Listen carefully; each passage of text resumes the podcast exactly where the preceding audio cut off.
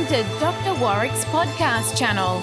Warwick is a practicing cardiologist and author with a passion for improving care by helping patients understand their heart health through education. Warwick believes educated patients get the best health care. Discover and understand the latest approaches and technology in heart care and how this might apply to you or someone you love.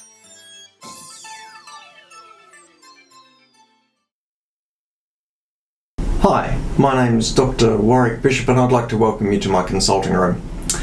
Uh, today, I'd like to tell you a little bit about the Australian Atherosclerosis Society meeting. There were some great speakers right across the board, but I'm going to touch on a couple of things which I thought were pretty interesting. Uh, we had uh, one particular speaker, Dr. Clara Chow, who spoke on blood pressure and reminded me of the absolute importance of weight and blood pressure. And I'm going to share this with you because I really want you to get it. One kilogram of weight loss equates to about one millimeter, one millimeter of mercury reduction in blood pressure. So if you lost 10 kilograms in weight, your systolic blood pressure would come down about 10 points. This is pretty good. The significance of that is this if you can lose 5 to 10 kilograms, that's just about as good as any blood pressure tablet we've got. How helpful is that? It gets better. If you can lose 10 kilograms of weight,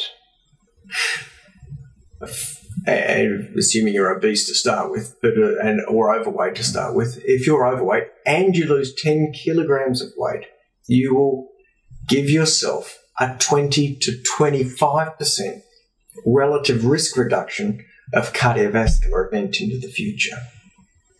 How good is that? So, a great reminder don't let the weight creep up too far. If it does, work to get it back down. It is a really important part of the equation for good health. The other presentation that I really want to touch on, because it was really interesting, was one about um, exercise, and that was given by uh, a researcher called Dr. Bronwyn Kingwell um, from the, I think she was from the Baker Institute in Melbourne. And um, her presentation was fascinating because she really looked at the role of exercise, and there's no question that at different weights, that different levels of exercise are really beneficial. So we know exercise is a good thing, but one of the things that really came um, became clear was that for people who are carrying too much weight or are relatively unfit, that long periods of sitting are closely linked with worse outcomes.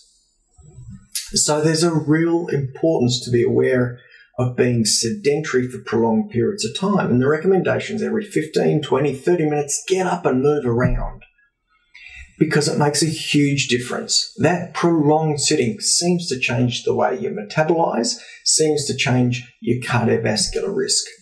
Really interesting as well is if you sit and fidget, you probably get some benefit from that. Although just tapping your feet or bouncing your leg may not seem like much, it does require some energy. And interestingly, it probably burns some energy and changes your metabolism.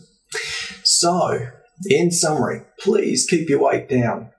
One kilogram is one millimeter mercury reduction in your blood pressure. Five to 10 kilograms weight loss is a tablet.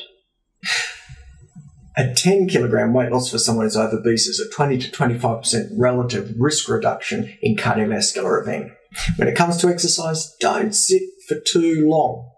Get up, move around, and maybe from time to time even have a fidget. Perhaps while you're sitting watching the TV, you could uh, bounce your legs and you could even call it a little bit of exercise. Well, I hope you found that interesting. Um, until next time, I wish you the very best and thank you for joining me. Goodbye. You have been listening to another podcast from Dr. Warwick. Visit his website at drwarwickbishop.com for the latest news on heart disease. If you love this podcast, feel free to leave us a review.